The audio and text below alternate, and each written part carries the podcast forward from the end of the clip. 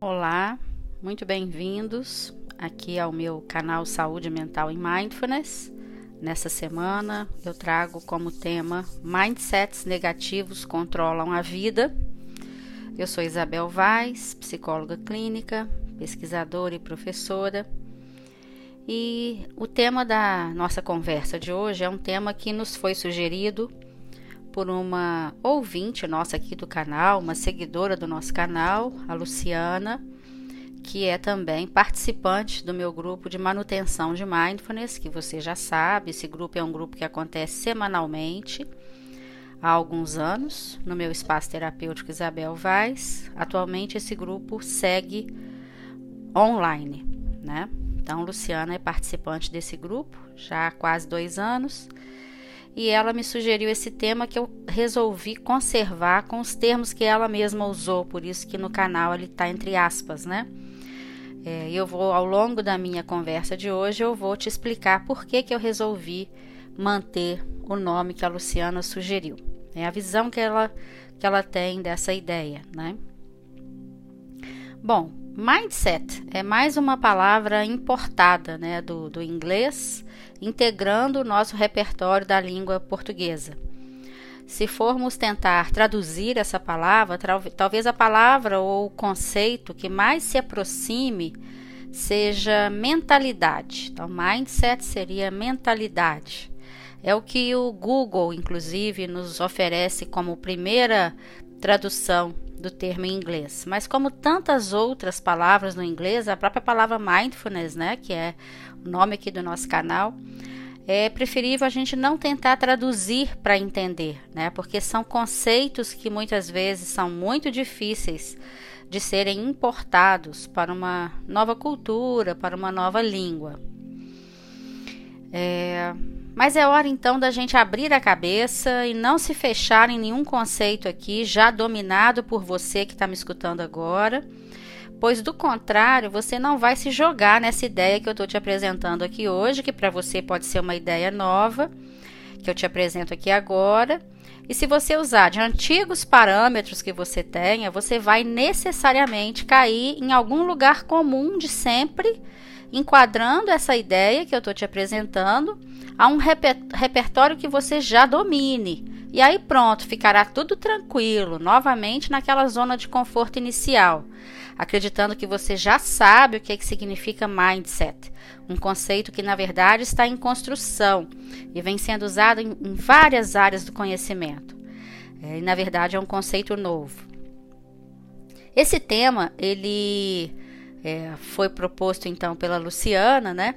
E eu resolvi então é, conservar esse nome do episódio exatamente para te instigar a pensar e a refletir sobre a ideia do controle sobre nossas vidas, sobre alguma coisa que possa exercer o controle sobre as nossas vidas. Né? Na terapia cognitivo-comportamental, nós trabalhamos exatamente com a ideia de que as nossas crenças podem ser limitantes e elas, sim, podem conduzir muitas das nossas atitudes é, no nosso dia a dia e comportamentos sem que mesmo a gente tenha consciência disso. Elas ficam ali tácitas, como a gente fala, não inconscientes, né? Aquela ideia, aquela ideia de inconsciente da, da psicanálise freudiana, por exemplo, mas tácitas, ou seja, a qualquer momento eu posso tomar consciência delas. E daquele lugar ali, meio na sombra, né? Elas vão dando os comandos em relação às nossas escolhas, aos nossos posicionamentos na vida, às nossas ações e às nossas reações. A terapia cognitivo-comportamental, que a gente chama de TCC, né, nos ajuda muito a tornar essas crenças conscientes em primeira mão, para depois seguirmos com o trabalho né, no, na, na psicoterapia na direção de validar essas crenças ou não. Em mindfulness, não trabalhamos diretamente com a checagem ou verificação das crenças. Diferentemente disso, nós checamos como está o nosso corpo, o nosso humor, a nossa respiração, as nossas emoções, os nossos impulsos. E através disso, nós nos aproximamos do verdadeiro sentido das coisas para gente, dos nossos valores, daquilo que nos é essencial e inegociável. E fazemos então o que eu chamo de download para o presente, com o que a gente tem para hoje. Nesse sentido, deixamos de ser dominados pelo passado e pelo futuro, como nós já falamos aqui em outros episódios que eu até lhe convido a escutar. Mas a ideia de que nós somos governados até certo ponto pelo que nós pensamos é comum a essas duas grandes vertentes complementares da psicologia cognitiva da terceira geração. No entanto, parte-se do princípio de que esse grande e poderoso caldeirão, formado por sensações físicas, emoções, pensamentos, valores, crenças, é que age constantemente de forma coordenada como numa orquestra, somando nossos aprendizados e tendências.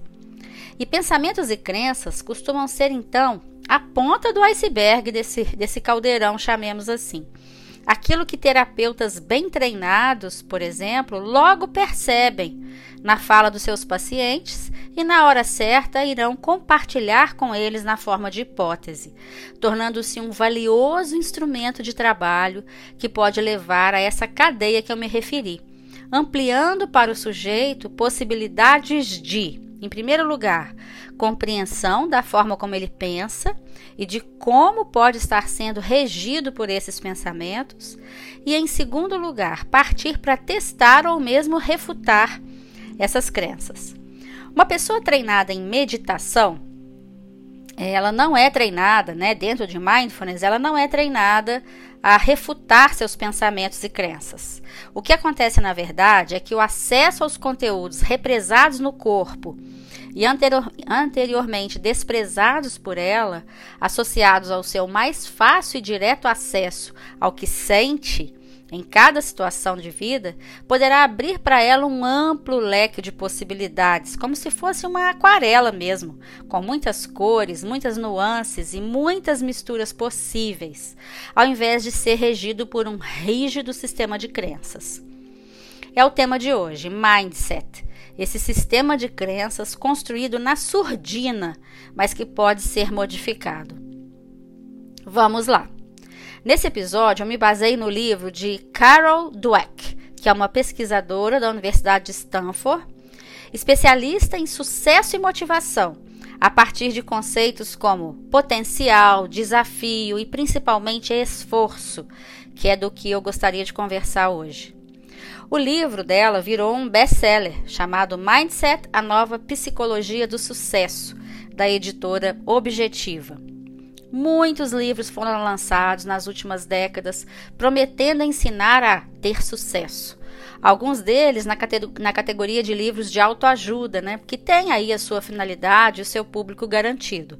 Mas não é o caso desse livro, que apesar do nome nos remeter a uma ideia de autoajuda, na verdade ele trata de um relato de uma pesquisadora de uma universidade extremamente importante que se baseou nos seus estudos, nas suas pesquisas e em histórias reais de vida cotidiana de grandes personalidades conhecidas e reconhecidas mundialmente.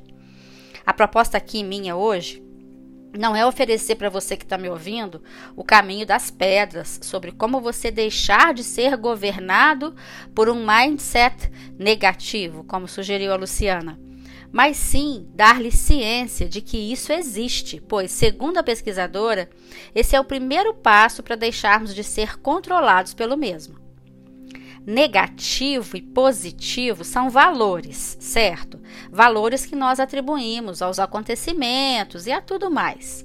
Mas é importante termos cautela ao atribuirmos valores, né? Pois consideramos que tudo é muito relativo. E não é diferente em relação aos mindsets, que Carol Dweck nomeou de mindset fixo e mindset de crescimento. Eu não vou conceituar aqui nesse momento agora o que, é o mindset fixo e o que, que é o mindset de crescimento, mas eu te convido a refletir comigo sobre como que eles se manifestam. O sucesso é algo almejado, almejado pela maioria das pessoas, se elas forem questionadas a esse respeito. Mas vale ressaltar que muitas delas não pensam sobre isso, não colocam o sucesso no seu radar, assim, primariamente. E é isso que muitas vezes faz a diferença. Primeiramente, então, vamos ver o que seria sucesso, né, dentro dessa perspectiva. Consideramos ser alcançar aquilo que você almeja, né? E isso é reforçado pela autora, né? O sucesso ele é relativo. Então, o que, é sucesso para você? Pensa bem aí, né? Vê se você consegue avaliar. Enquanto psicóloga clínica que eu sou, né, eu não me ocupo e não me preocupo em auxiliar os meus pacientes e os meus clientes a alcançarem sucesso em termos de ganhar muito dinheiro, ter reconhecimento social, ficar famoso ou alguma coisa assim. Consideramos sucesso no processo de terapia ou de uma consultoria, quando é o caso, é, quando o cliente atinge o que ele deseja é importante também dizer que nem sempre atingimos exatamente aquele alvo que nós traçamos no início. Pode ser que mapear novos rumos, aí usando um termo que a Carol usa no livro, mapear novos rumos seja necessário e muito produtivo muitas vezes. E esta é uma forte característica ou uma forte habilidade daqueles que possuem um mindset de crescimento. Né? Eles são muito capazes de traçarem novos rumos e, diga-se de passagem, muito rapidamente, muitas vezes.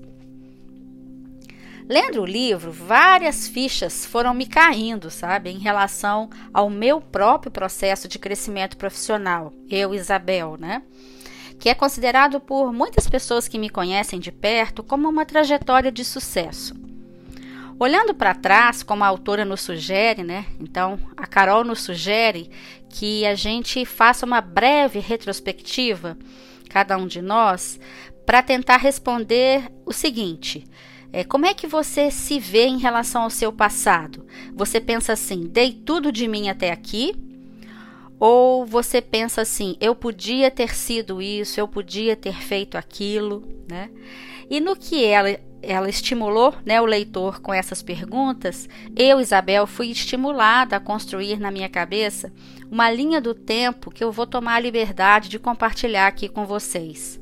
Como você sabe, no meu canal eu sempre trago muitos exemplos a ideia desse podcast é, não é discutir cientificamente algum tema, apesar de que eu poderia fazer isso enquanto pesquisadora, mas a ideia é levar um conhecimento de qualidade ao público em geral. Né? Como você sabe, o canal no Spotify ele é aberto à população, então a gente tem ouvi ouvintes das mais diversas áreas, idades, né? gêneros e, e, e culturas não é verdade? E níveis também de informação. Então a ideia é transformar um conhecimento que possa ser útil na vida das pessoas em alguma coisa plenamente compreensível, né? É muito sabido que as pessoas é, escutam podcasts arrumando a casa, lavando a louça, fazendo ginástica, caminhando pela rua. Então, assim, é ideal que seja passado para você de uma forma bem leve. Então eu sempre procuro trazer exemplos e muitas vezes eu trago exemplos dos meus pacientes. Para falar desse tema de hoje, eu peço a você a liberdade para trazer o meu exemplo de vida, porque o livro me levou muito a refletir sobre o meu mindset. Até então eu não tinha esse conceito muito bem assimilado também, quando fui desafiada pela Luciana a conversar sobre esse assunto. E gostei demais, né? Bom, a primeira lembrança que me veio, quando eu fui desafiada pela Carol, né, a autora do livro, foi eu aos sete anos de idade. Sete anos de idade, na alfabetização. Né? Naquela época nós éramos alfabetizados aos sete anos. É, eu levei um tombo na educação física da escola que me levou a quebrar o meu braço direito e eu sou destra. Eu estava começando a escrever e eu me lembro da alegria que isso me causava né? O material da escola novinho, né? E tudo mais. Eu tive uma fratura muito séria no braço e precisei ficar mais de dois meses com o braço engessado, né? Imobilizado.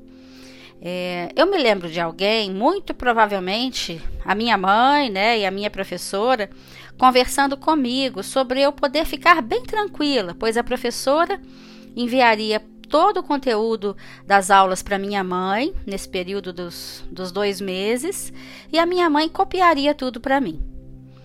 Bom, assim que eu pude voltar para a escola, daí a uns três ou quatro dias depois do, do, do acidente, né? Logo no primeiro dia que eu retornei à escola, sentada lá na minha sala de aula, acompanhando a aula da professora, me veio um sentimento de que eu devesse continuar escrevendo, porém com a mão esquerda, afinal eu tinha duas mãos.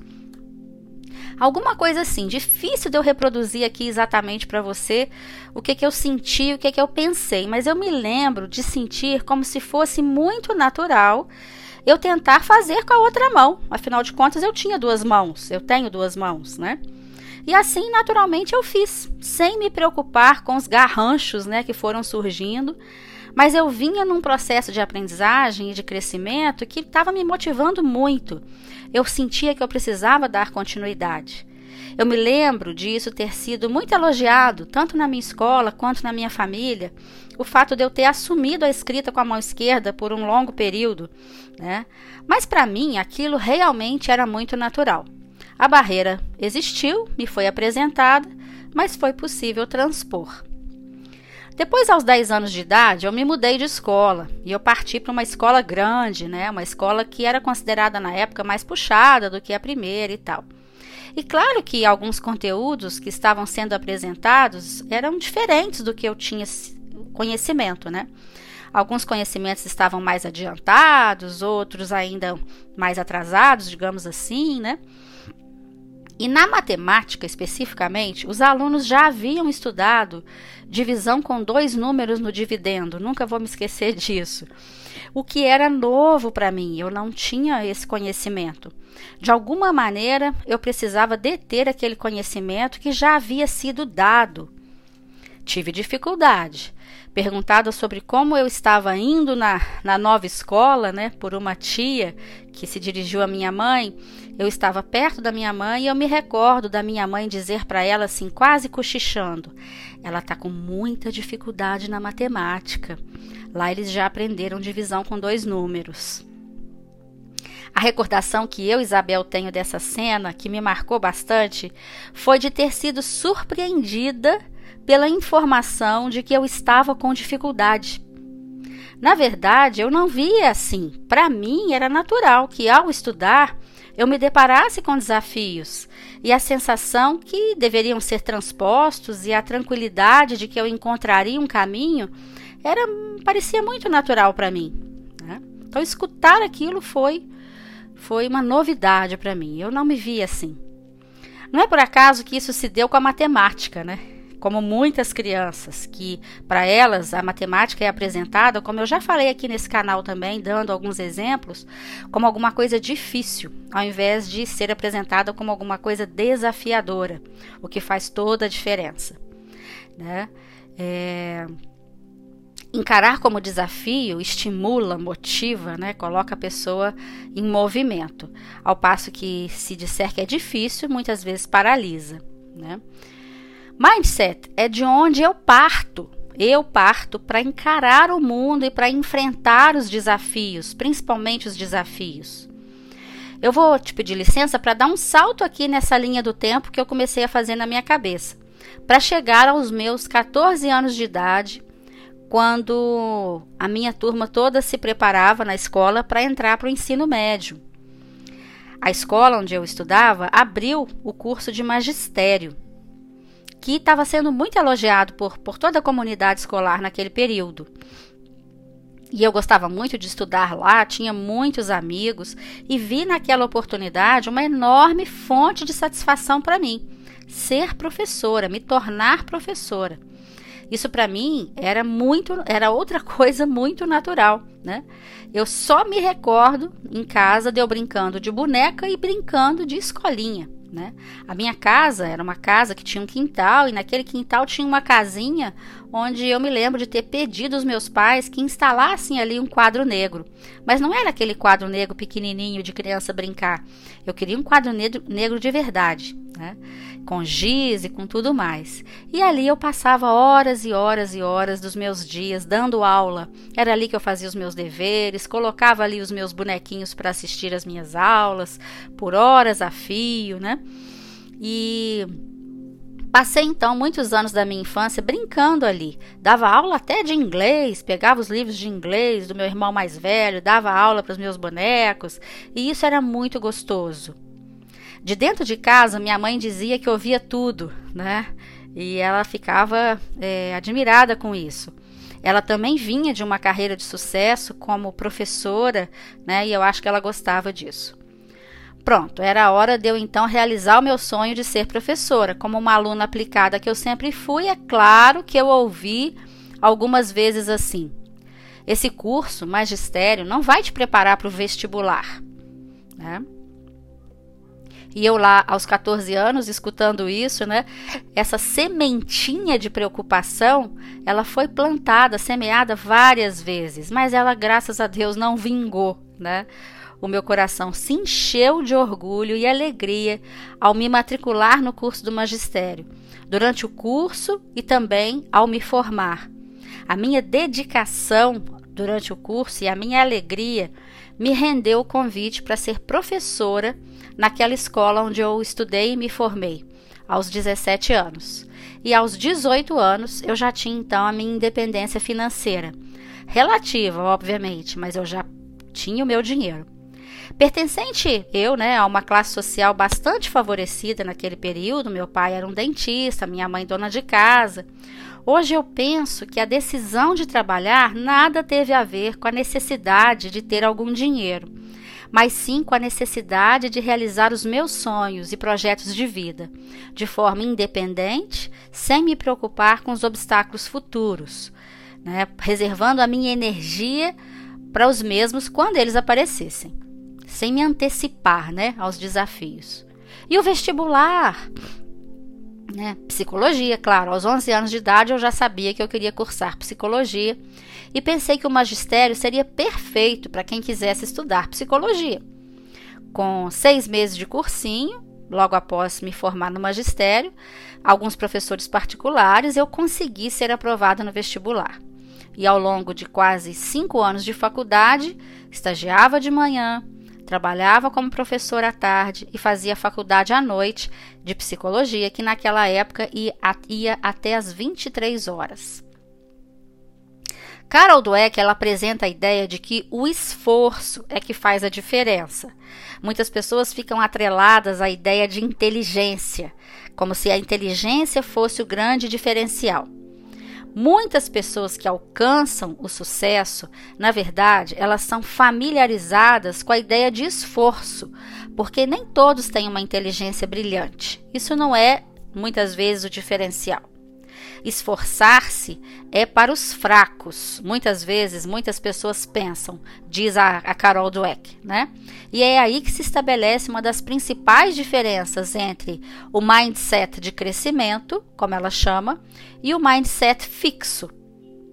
Ela vai dizer que no mindset fixo existe a crença em traços imutáveis e que o sucesso nessa perspectiva seria fruto de, ser, de você ser mais dotado do que as outras pessoas e que esforço seria para aqueles que não conseguem êxito por meio de talento.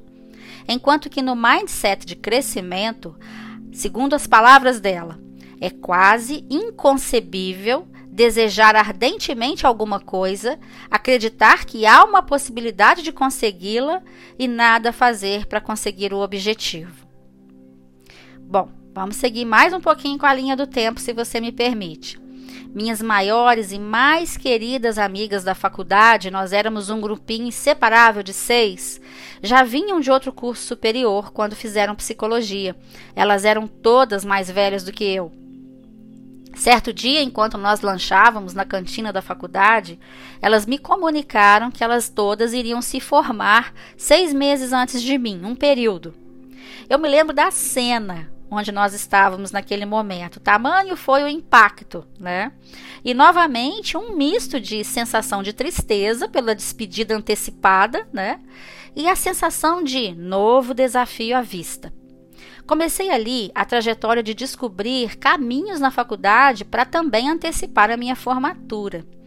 Depois de muito escarafunchar na instituição, eu me lembro que me deu muito trabalho, eu descobri que eu precisava ainda de mais 50 créditos para me formar. Na época era assim, era por créditos. Como fazer isso? 50 créditos. Bom, me demitindo do meu emprego, um emprego que eu amava, né? E dobrando o número de horas de permanência na faculdade.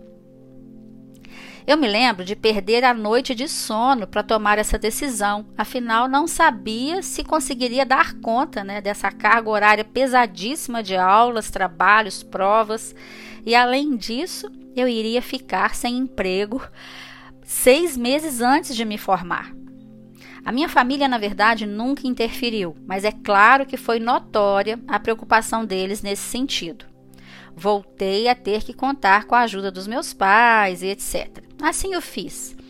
Me formei com as minhas amigas. Até hoje eu me pergunto se foi somente por isso, por não querer é, passar por uma formatura sem elas. Eu não sei, mas eu senti que eu devia fazê-lo. Eu me lembro que em janeiro, logo em janeiro, nós nos formamos em dezembro, em janeiro do ano seguinte, é, aquela sensação de vazio por não ter trabalho e uma cobrança velada também por parte da minha família. Afinal, eu vinha de uma maratona de trabalho intensa e de repente eu me vi sem nada. em quatro meses de formada, veio o concurso público da prefeitura da, de Juiz de Fora, onde eu moro. E a cidade já tinha mais de 15 anos que não tinha concurso público. Não era como nos dias de hoje, né? Que a gente vê muitos concursos. Naquela época, é, a ideia de fazer um concurso público, isso já tem 30 anos, não era alguma coisa tão recorrente e eles não eram tão disponíveis. Bom, me inscrevi num concurso público para psicóloga da Secretaria de Saúde da Prefeitura de Juiz de Fora. Foi um concurso enorme, muito concorrido. Foram, foi um concurso para vários cargos. Então eu me lembro que a fila dava voltas na cidade. Aquilo foi motivo até de, de, de, de mídia, né? Tamanha a repercussão desse concurso naquele período. Eu me inscrevi, estudei muito, eram quatro vagas, né? Nós tínhamos mais de 500 candidatos e eu fui aprovada. Em primeiro lugar nas provas, né? Primeira e segunda fase, e depois reclassificada para segundo lugar com a prova de títulos. Afinal, eu só tinha 23 anos e eu concorri com pessoas já muito experientes. Essa trajetória eu já descrevi ela brevemente aqui no nosso canal em outros episódios. Eu não vou entrar muito em detalhes, mas eu só ressalto que todas as decisões que eu tomei ali foram determinantes para alcançar os meus objetivos. Após alguns anos de trabalho como clínica e como gestora também por algumas vezes na Secretaria de Saúde, eu decidi fazer o mestrado na cidade naquele período em alguma área próxima à minha, né, que fosse não havia mestrado em psicologia na época. Só havia em ciência da religião no Instituto de Ciências Humanas da, da Universidade Federal. Era um mestrado muito reconhecido, muito disputado, alcançava nota máxima na CAPES naquele período. Né? E aí eu desenvolvi um projeto de pesquisa sobre crenças, né, baseado em William James, e estudei muito filosofia, sociologia e, e afins, né?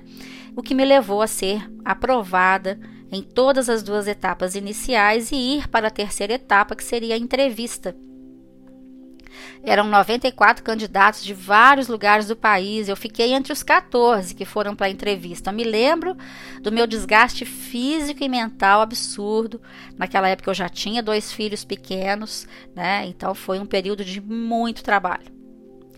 Na banca eu recebi elogios, mas a informação que ali, infelizmente, não havia professores que pudessem me orientar e eu fui imediatamente reprovada muita tristeza, frustração, inclusive por parte né, do meu marido, dos meus filhos, que acompanharam, testemunharam todo o meu esforço. Naqueles dias eu estava organizando em Juiz de Fora a segunda jornada de terapias cognitivas. Foi por volta do ano 2000, 2001, por aí.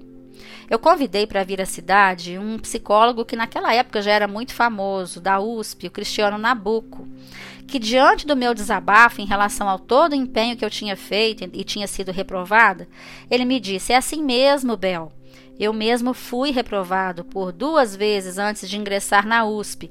A naturalidade com que ele falou foi como um, um, bálsamo assim para mim. Né? Eu realmente estava bastante desgastada e aquilo me pareceu extremamente é, é, é, é natural. Né?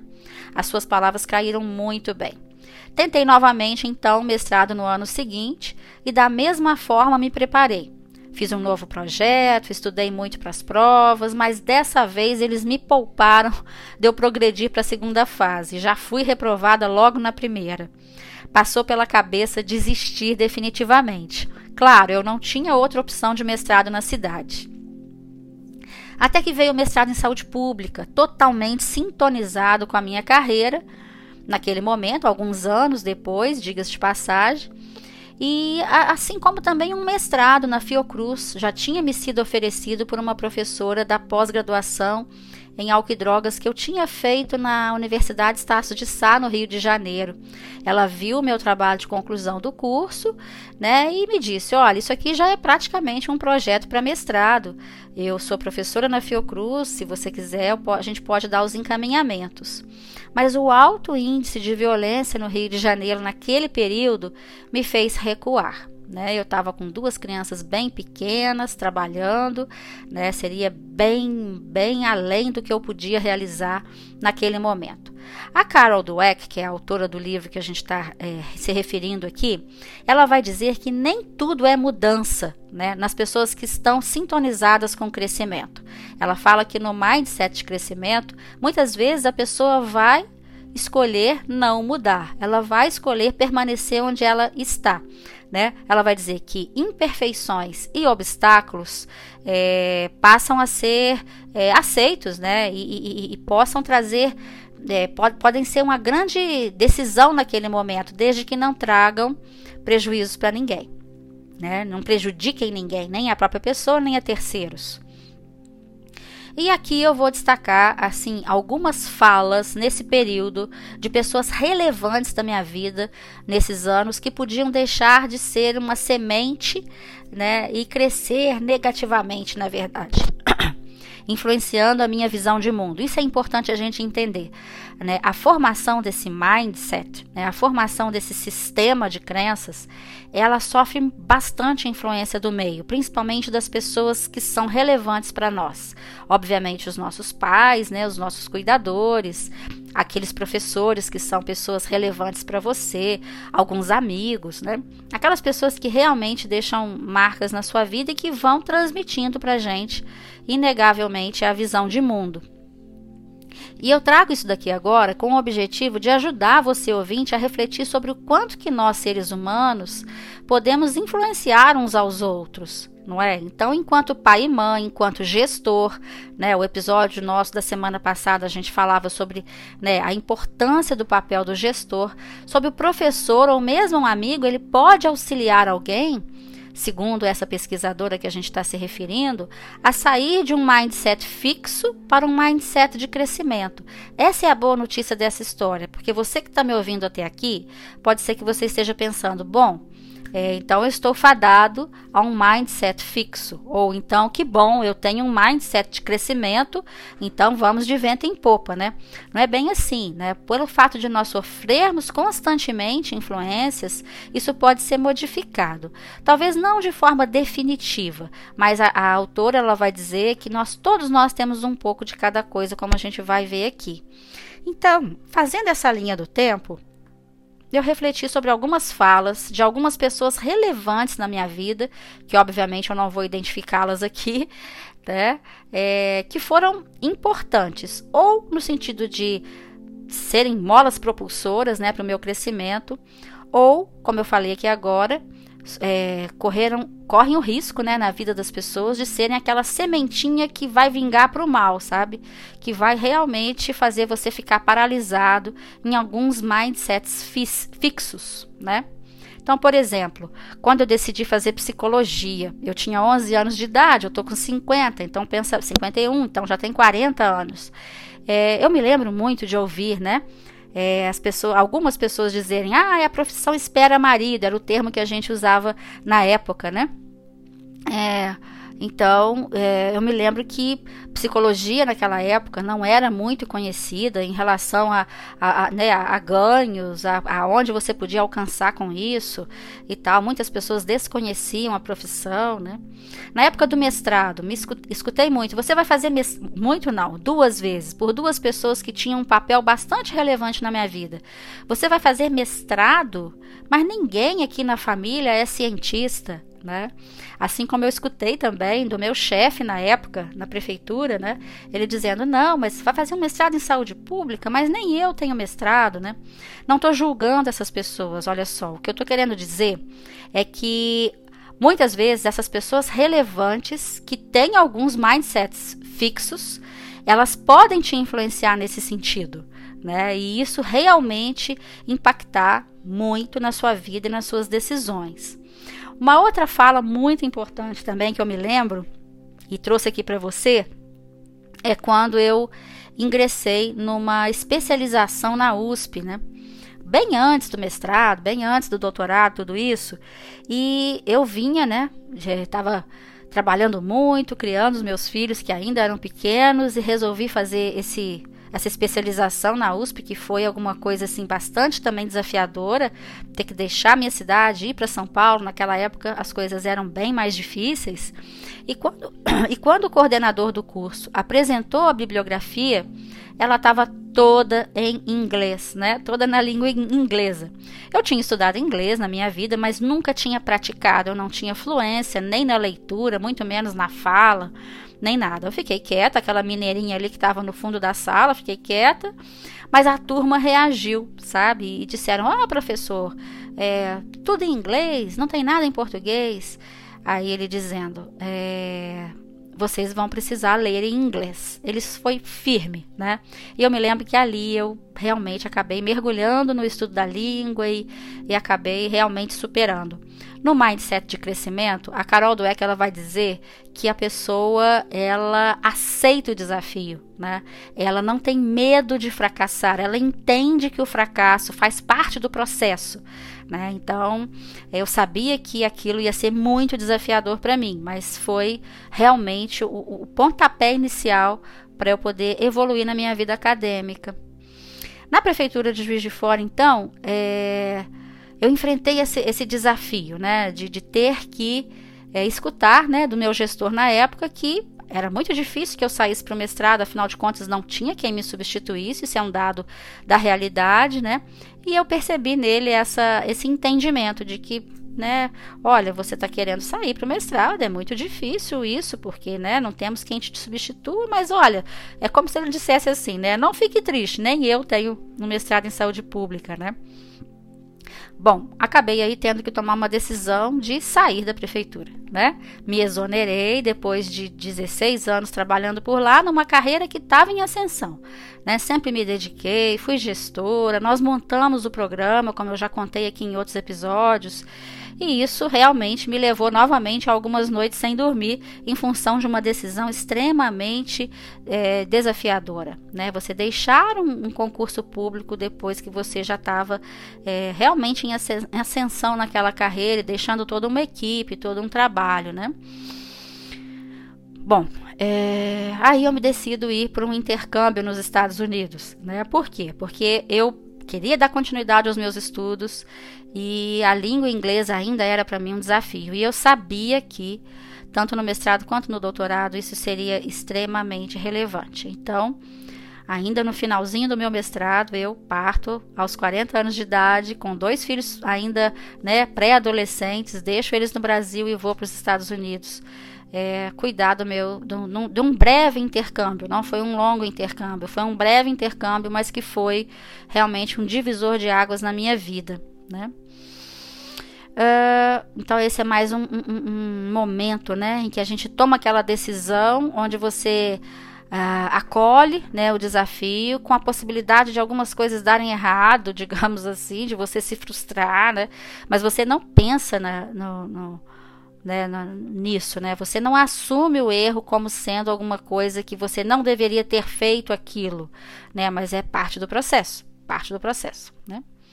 Depois, é, te, te, pedindo aqui licença para caminhar um pouquinho mais nessa linha aí do, do tempo que eu fiz, é, durante uma visita à universidade onde eu fiz o doutorado, a Unifesp, né, a gente já estava naquela fase de namoro, de fazer ali o doutorado, estava acontecendo um seminário, eu estava apresentando um pôster nesse seminário e a pessoa que seria depois que eu estava né, verificando para ser minha orientadora, ela para no meu pôster e ela já sabia né, da minha intenção de cursar ali o doutorado.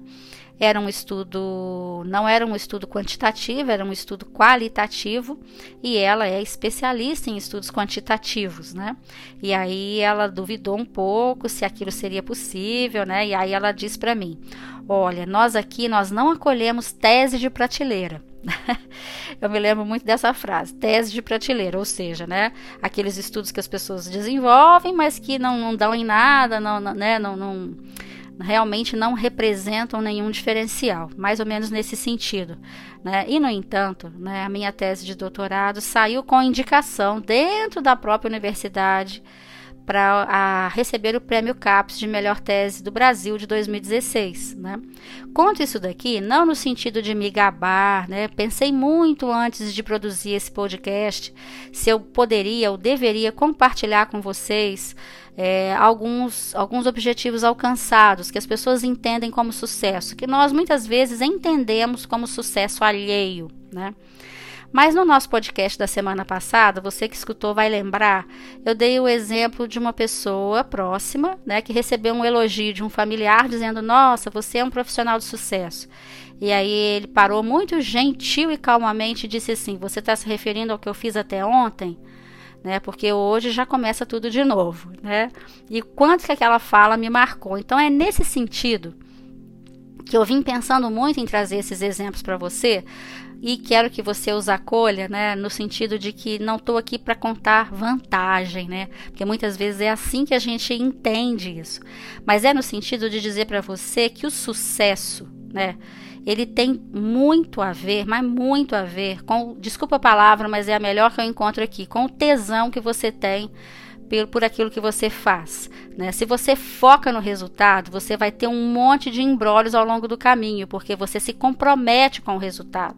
Ao passo que se você se compromete com o caminho, com o seu trajeto, e se você faz escolhas que sejam em sintonia, né, com aquilo que você acredita, com aquilo que você gosta, com aquilo que, que tem a ver com você, você vai alcançar êxito, mas esse êxito precisa ser particular. O que é êxito para você? Eu decidi trazer esses exemplos e eu vou continuar aqui com mais alguns deles para dizer para você que alcançar o sucesso, na verdade, para mim, hoje, com 51 anos de vida, quase 30 anos de profissão, é no sentido de chegar num lugar de conforto, né, de saber que eu efetivamente venho conseguindo exercer a minha profissão. E de que os meus estudos, as minhas teses, né, as minhas pesquisas, elas efetivamente contribuíram para a comunidade, né? não só para a comunidade científica, mas para a comunidade em geral. Né? O meu protocolo, que eu estudei no doutorado, como já falei aqui também em outros episódios, ele foi o primeiro protocolo clínico do país em mindfulness, na área de saúde mental. Né? Logo depois vieram vários outros, mas o meu ele foi precursor, né? sabidamente. Então, é, eu não tinha essa ideia. Na verdade, eu só descobri que ele era o precursor quando eu realmente ingressei. Aí a gente começou a fazer um levantamento, né? Fizemos uma revisão bibliográfica, que inclusive já está publicada desde 2015. E lá a gente viu que não tinha nada no Brasil, só tinha no exterior, né? Então, a gente não busca, né, dentro desse mindset de crescimento, a gente não busca o sucesso. Ele acontece em função da sintonia que tem né, entre você, o seu desejo mais íntimo, e é importante que você descubra qual é, e o tesão que você tem para executar suas tarefas e fazer as suas redes de contato, que diga-se de passagem, a Carol Dweck também fala isso, são um grande diferencial. Né? São um grande diferencial. E isso a gente vai construindo com esforço, como ela fala. Então, é, voltando aqui a essa breve, brevíssima linha do tempo, né? É, aquela pessoa, né? Aquele Cristiano Nabuco, aquele querido que lá atrás falou para mim, olha, relaxa, né? Eu tomei, fui reprovado duas vezes também antes de conseguir ingressar no mestrado pela USP, né? Uma pessoa que sempre foi para mim uma um mestre, né? Um mestre, é, especialmente pela área clínica, né? E alguns, duas décadas depois, né, foi ele que me convidou para escrever o livro que eu publiquei esse ano, agora em 2020, né, o Mindfulness e Terapia Cognitivo Comportamental pela Manoli. E aí foi um enorme desafio que eu aceitei também, me sentindo extremamente desconfortável, né, fora da minha zona de conforto. Né? É importante saber, como a Carol Dweck sempre fala no livro, que nós somos um misto de mindsets fixos e de crescimento. E eu tenho os meus mindsets fixos, né? Um deles é esse, né? Como é que eu vou mostrar é, tudo que eu fiz até aqui? E esse foi o objetivo do livro. Eles me convidaram para falar sobre a minha trajetória e vou me expor, né? Pode ser que essa ideia que algumas pessoas tenham de que, olha, uma carreira de sucesso, talvez não seja bem assim, né? Então, o mindset fixo é, é, é, quando a gente se depara com esse tipo de crença, né? De que eu não posso me mostrar, senão eles vão perceber que é um blefe, né? É, de que isso é, é, era tudo mentira, né?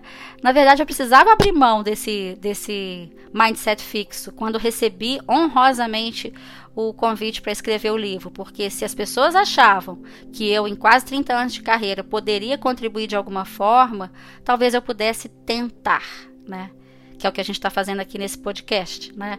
Eu resolvi aceitar um desafio pessoal, aí não foi um convite de ninguém, fui eu mesma que resolvi expor e tentar contribuir, principalmente nesse período de pandemia, um pouco do meu conhecimento de uma forma gratuita, né, pelo menos parcialmente gratuita, para que as pessoas pudessem é, se beneficiar ou não, né? Então, mais uma vez, eu abri mão de um, de um mindset fixo, é, que é esse de que alguém pode me perceber vulnerável, alguém pode pegar aí algum ponto e falar, olha, tá vendo? Ela não é tão boa assim, né? Então, na verdade, nenhum de nós é tão bom assim, né? Muitas vezes a gente constrói uma imagem a respeito das pessoas, principalmente daquelas que a gente não conhece muito bem. E, e, a gente vive essa fantasia. Na verdade, o alcançar o seu objetivo pessoal é que é importante. E é muito relevante que você se afine, se alinhe com ele em alguns momentos da sua vida. Isso vai te colocar num mindset de crescimento. O mindset fixo é aquela ideia de que é, eu realmente acredito que eu não posso é, errar, não posso falhar, então eu não tento. Muitas vezes eu não tento, né? E eu fico numa posição assim de zona de conforto, porque se eu tentar eu posso não fazer tão bem, né? E isso traz prejuízos pessoais, porque muitas vezes muitos talentos ficam apagados, eles ficam completamente é, parados ali, são potenciais, mas não são desenvolvidos. E também muitas vezes traz insatisfação e infelicidade, né? É, bom, é, em relação ao podcast, por exemplo, o que, que eu escutei, né? Eu estava falando para vocês de algumas pérolas, né, que eu escutei ao longo do caminho. O que, que eu escutei a respeito do podcast, né? Logo que eu lancei o podcast, eu enviei para algumas pessoas próximas, né? Algumas pessoas é, é, até relevantes para mim na minha vida pessoal. E eu escutei também algumas pérolas do tipo: ah, eu não ouço podcast, são muitos aplicativos que a gente tem hoje, né? Eu só estava enviando o convite para a pessoa conhecer o podcast, né? Ou então a outra que disse assim: ah, eu não tenho paciência para atender a esse compromisso de publicar alguma coisa semanalmente, né? Então, é, na verdade, eu só faço aquilo que eu tenho tesão.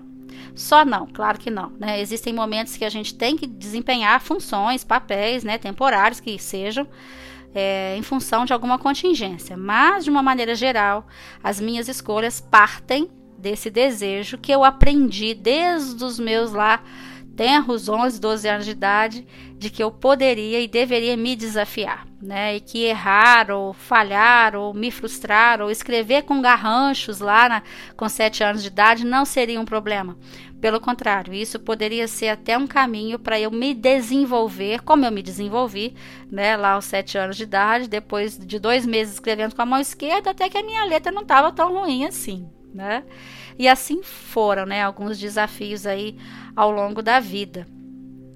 Então, no mindset de crescimento, a pessoa ela é movida pelo prazer que, do que ela faz. Ela não se planeja chegar ao topo, entende? Obter sucesso. Na verdade, ela se apaixona pelo trajeto. Não duvide que eu me pergunto, eu, Isabel, me pergunto por que e para que que eu assumi esse compromisso aqui semanalmente nesse canal do Spotify. Mas eu sigo pelo desejo de fazer, movida, claro, pelos feedbacks que eu tenho. Né, ao longo desse caminho, porque nós também somos alimentados por esses feedbacks, né? A gente quer ser útil de alguma forma e principalmente apaixonada pelo que eu faço. No mindset fixo, a pessoa quer ser famosa, ela quer ser genial, ela quer ser talentosa, reconhecida e tudo então gira em torno do resultado. Ela teme ser desafiada e não demonstrar o resultado esperado, então muitas vezes ela não tenta, como eu falei. Perguntada sobre se as pessoas de mindset fixo obtêm sucesso, né, os sós de crescimento, a autora do livro, a Carol, ela disse que muitas vezes sim. As pessoas de mindset fixo também alcançam sucesso, só que elas buscam constantemente é o reconhecimento.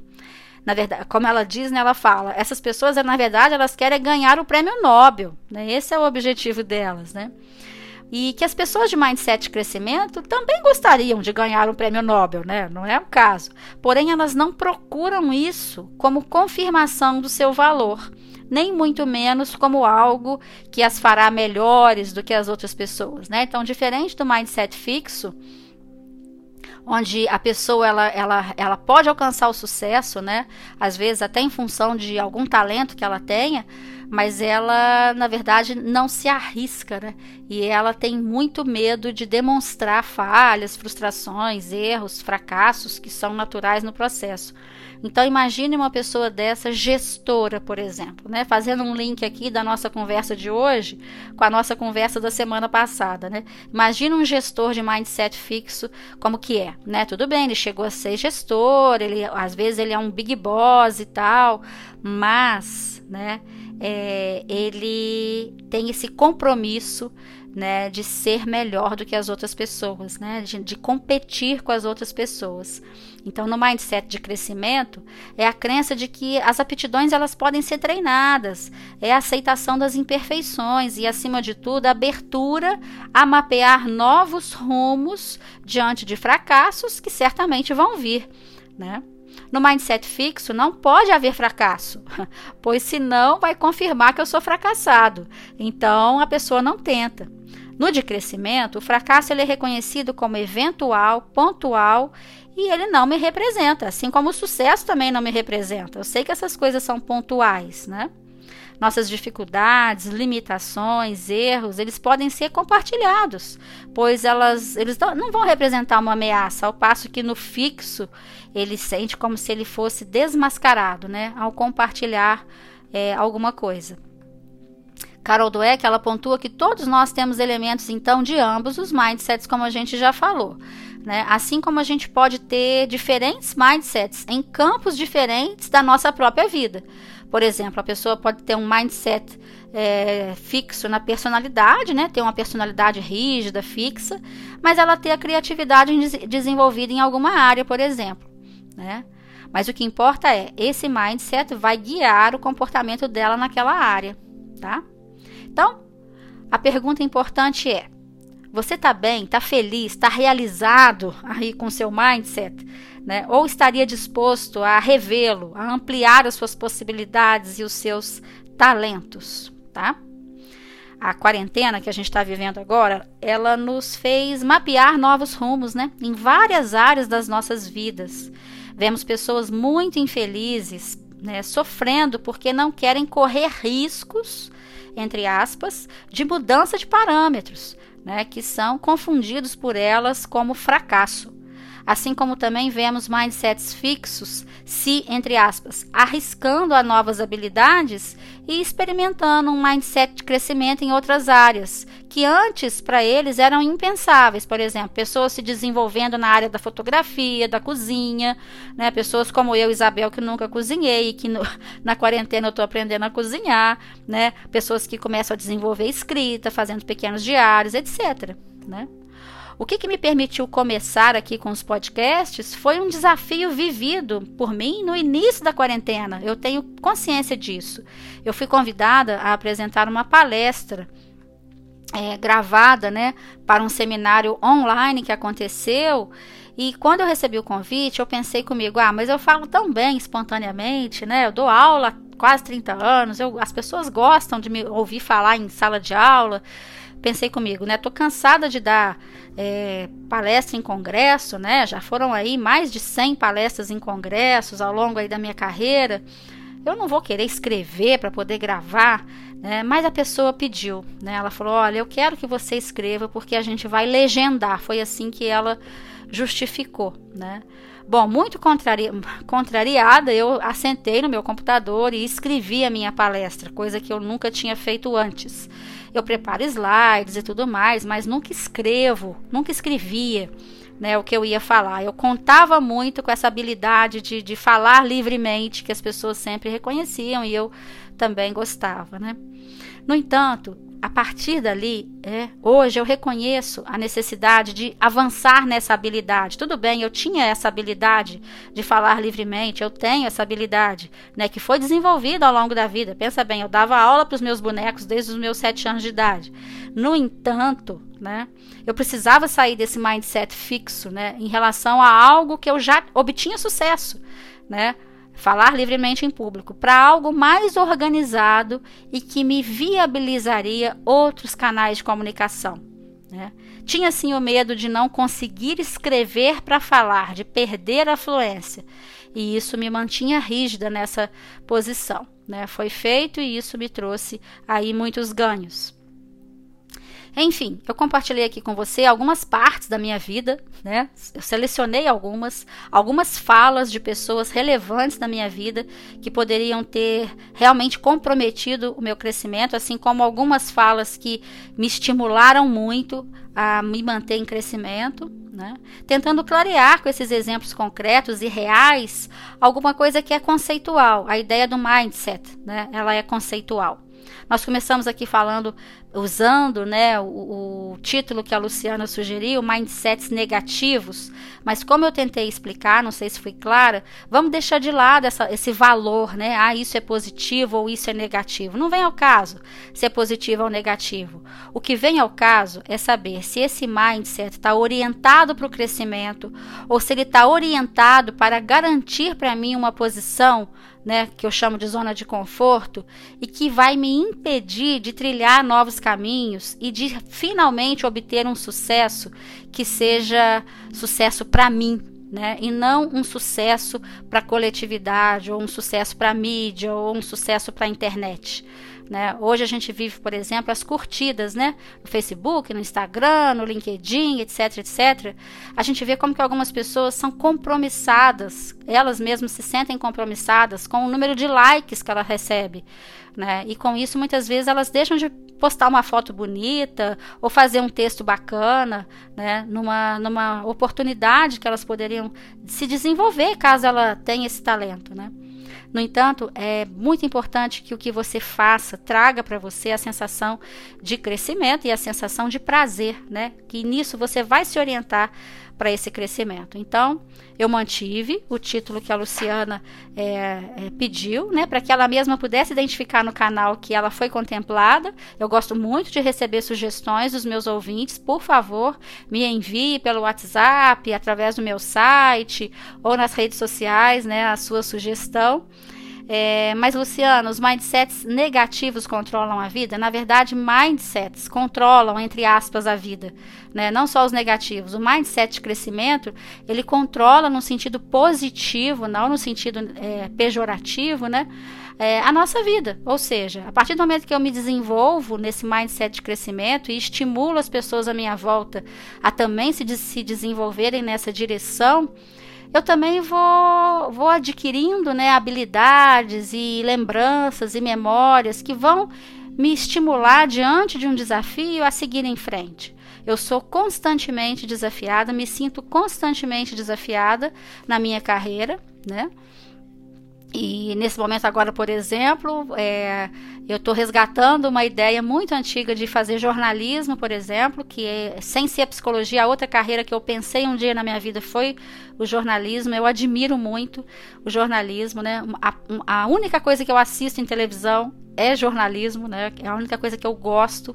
Eu adoro jornalismo e hoje fico namorando, né? Algumas faculdades para fazer jornalismo, mas na verdade eu não sei, né? Nesse momento se eu vou deixar as minhas crenças limitantes, né? Que compõem aí um mindset fixo é, de lado e vou partir para essa nova jornada ou se eu aceito a situação atual, né, por mais um tempo até que isso possa é, florescer mais para frente, tá bom? Eu agradeço mais uma vez a sua audiência, espero ter contribuído de alguma forma. Sugiro a leitura do livro, porque ele é muito bacana esse livro do Mindset, a nova psicologia do sucesso. E o mais importante de tudo, se afine, se alinhe com o que é sucesso para você. Né? É, e isso é muito particular, precisa ser. Né? Tá bom? Muito obrigado pela sua audiência e até o nosso próximo episódio.